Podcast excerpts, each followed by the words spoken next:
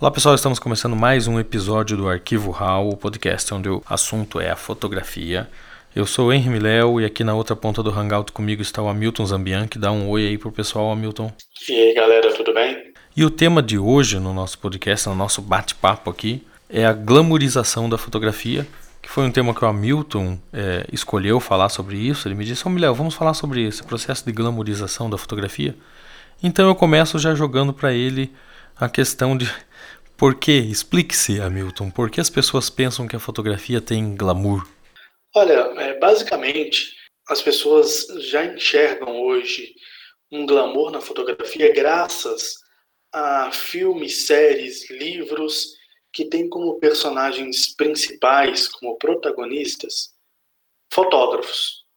Então, hoje, é, existe uma, uma gama muito grande de filmes e livros que dão esse aspecto mais romântico e, e com certo glamour a um determinado trabalho na fotografia. E a gente pode ligar vários, sabe, como um dos principais, por exemplo, falando é, especificamente do fotojornalismo, o livro Clube do Bang Bang, que também tem um filme e que trata de quatro fotógrafos que são os protagonistas do, desse filme, desse livro, e que a forma em que é contada é, faz com que as pessoas queiram fazer parte desse contexto, queiram é, trabalhar como eles trabalham. Só que é necessário muito mais do que aquilo que se mostra. Sim, mas é, isso é normal de você é, ver num filme ou num livro, entendeu? Se o, se o personagem principal tem aquela função e a, e a história gira em torno dessa profissão dele, é normal que um filme ou um livro trate aquilo como se fosse uma grande coisa, né? A melhor coisa do mundo. E é claro que se você gosta daquele filme, você fica um pouco tentado a, a saber o que é aquilo, como que aquilo funciona, né? Eu assisti Indiana Jones quando era criança e queria fazer arqueologia porque eu achava que ia sair correndo de, de pedra rolando e tudo aquilo. E na verdade o, o, o, trabalho da arqueologia no dia a dia é bem diferente, né? Aquilo era, era, era um outro tipo, era o, a versão Hollywood do arqueólogo, assim como é a versão Hollywood de, de várias outras profissões. A de fotógrafo também. É claro que a fotografia, você citou aí o Clube do Bang Bang, é claro que tem uma importância muito grande, né? E é um, um tipo muito distinto, é um, não é só um fotojornalismo é um cara que cobre guerra, né? um fotógrafo de guerra, um fotógrafo que atua em áreas de conflito, onde ninguém quer estar, que é o, o lugar que estão atirando em você, esses caras vão, por quê? Porque alguém tem que mostrar aquilo que está acontecendo, é importante que as pessoas vejam. Então tem o glamour através do livro e através do filme, mas a profissão em si ela não é glamurosa. Ela é, ela é muito difícil, na verdade. O que eu acho que pode parecer um pouco mais glamuroso é o, são outros estilos de fotografia, mas não porque elas são glamurosas, mas porque os fotógrafos vendem aquilo como se fosse glamuroso, entendeu? É um marketing pessoal, aquilo de dizer assim, eu sou artista, quando na verdade é um erro, porque a arte é, é algo que deve ser levado a sério, né? Você não tem há, há artistas que usam fotografia como suporte para a sua arte, né, para desenvolver a sua arte, mas não é só porque você é fotógrafo e é criativo, porque a fotografia tem que ter uma criatividade, que você é necessariamente já um artista. É, não, você fotografa, fotografa bem no estilo que você faz, seja lá documental de família, casamento, é, evento, o que quer que seja, mas isso não é arte. A fotografia é uma arte, mas o fotógrafo não necessariamente é um artista. Então acho que o glamour talvez venha um pouco por causa disso, de, de como os fotógrafos vendem, né, fazem o seu marketing pessoal em cima do próprio trabalho. Não, claro, isso tem muito a ver. É, eu acho que é, o sou artista ele tem pesado bastante entre os fotógrafos, até mesmo por conta é, de trabalhar hoje com muito mais frequência o ramo da fotografia através de um marketing sabe? Mas eles, eles utilizam essa ferramenta porque a sociedade hoje é, ela, ela é muito mais visual. O consumo hoje da fotografia ela é muito mais é, forte do que há 15, 20 anos atrás, quando você parava para ler um texto. Hoje você não para para ler um texto grande, você prefere mil vezes olhar uma série de fotos.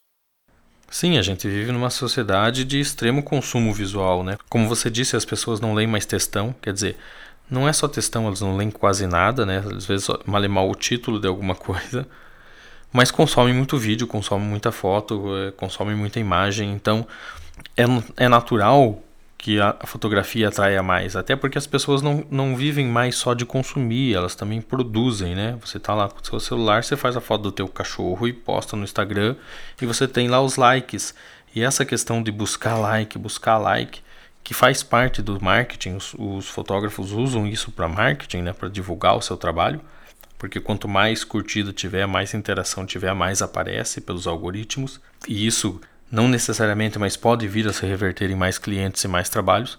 Mas é uma busca daí por isso. Então o fotógrafo fica naquele glamour, põe lá os bastidores dele, que a gente já falou naquele episódio do Instagram, que era legal usar o stories para fazer os bastidores do que está fotografando, tal, e é interessante, você tem que fazer isso.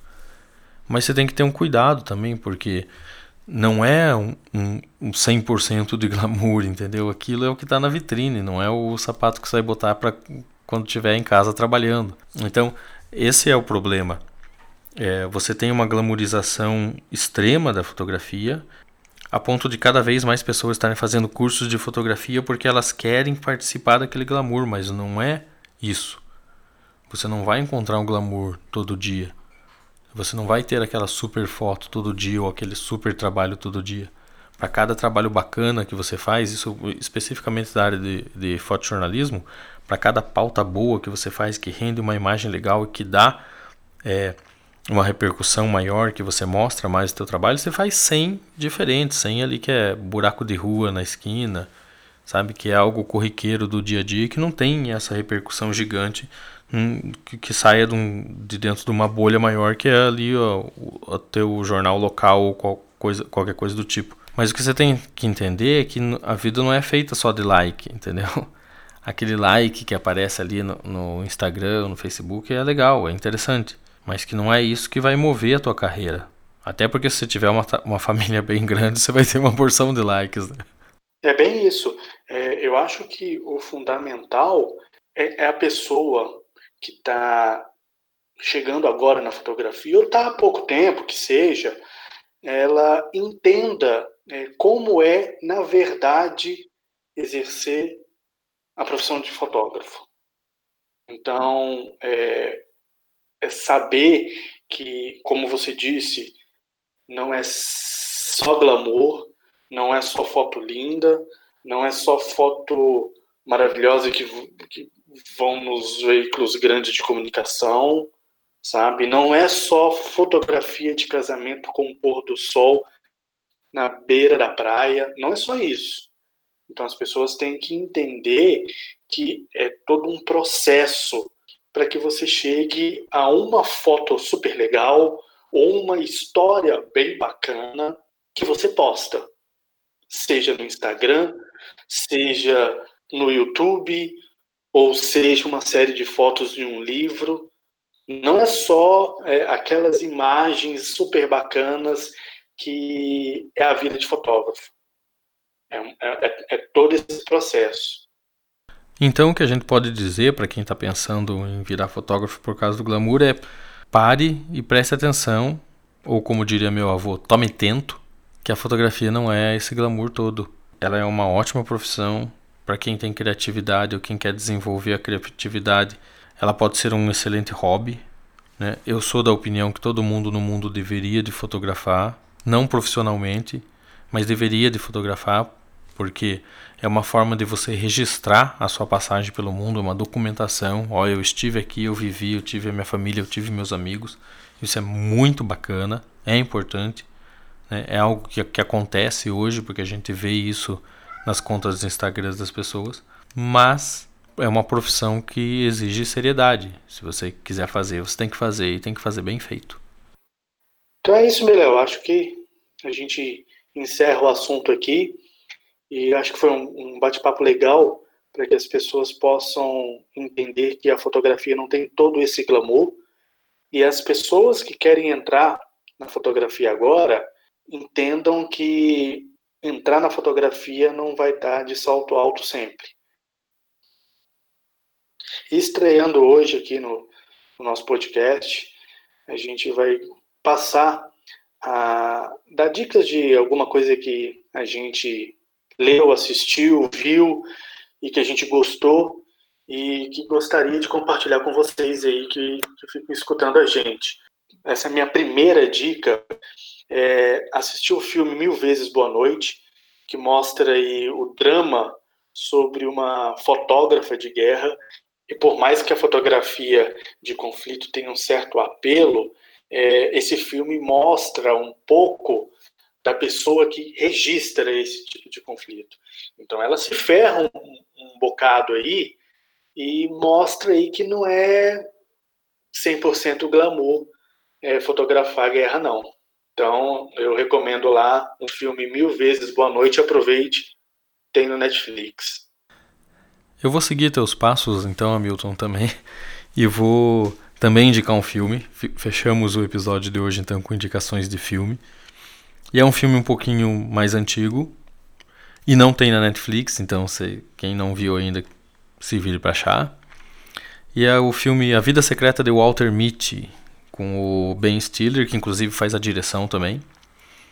Quem já viu sabe do que eu estou falando, é um filme bacana, é um filme, ele é meio aventura, meio fantasia, é uma um, comédia dramática ou eu não sei como é que classifica isso, mas é um filme legal para quem é fotógrafo, para quem gosta de fotografia, para quem curte. Ele não é diretamente sobre a história de um fotógrafo, mas ele é sobre a história de uma fotografia. Ensina algumas coisas que são interessantes, se você é daquele tipo que tenta buscar é, ensinamentos em tudo que você vê ou lê. Ele ensina que você tem que viver a vida e aproveitar enquanto você tem tempo. Né?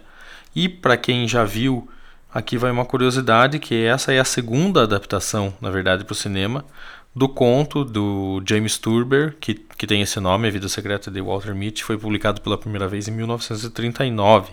Então, se você não viu, vá ver. Se você viu, vá ver de novo. É talvez o filme que eu mais tenho visto nos últimos tempos, desde que lançaram ele em 2013, acho que eu já vi umas 20 vezes, sempre que passa na TV eu paro para assistir, porque é muito legal, é, é bacana, é um filme de fotografia, mas é um filme de uma visão diferente e mais descontraído. E é isso. Então é isso aí, galera, a gente vai ficando por aqui. Continue acompanhando a gente, porque toda semana tem um episódio novo. Esse episódio foi uma produção da M-Box 41. Eu sou Hamilton Zambianchi, tô dando um tchau para vocês. Eu sou Henry Léo, até mais. Então, valeu, tchau.